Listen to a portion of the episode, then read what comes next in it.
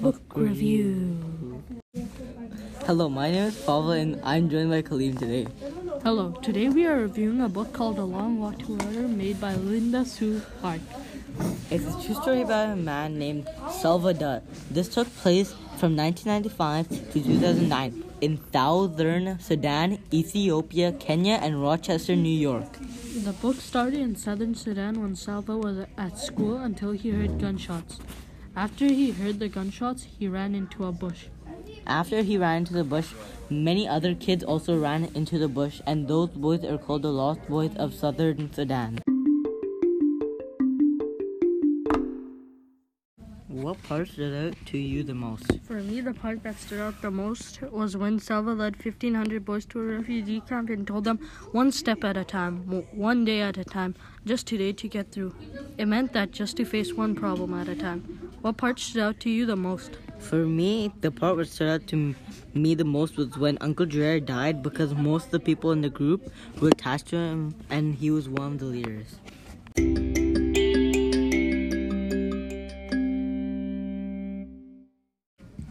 What would you do if you're in the Kobo Desert and you saw a man laying on the ground?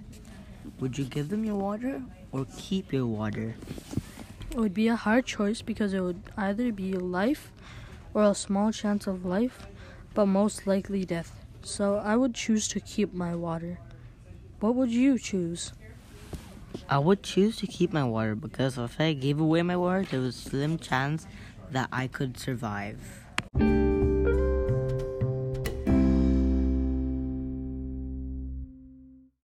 Why do you think they gave Uncle Giraffe food on the island in the Nile?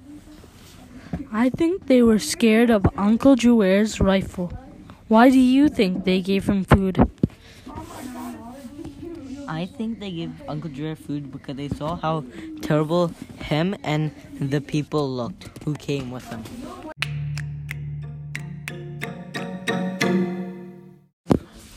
Later in the story, Salva was one of the lucky few that went to Ifo refugee camp. At Ifo refugee camp, Salva was lucky enough to get chosen to go to the USA, which is where he lives now. Now we have to end our first podcast episode. That's all for now. Go check out the book A Long Walk to Water from your local library and tell us what you think. Is it IFO or IFO?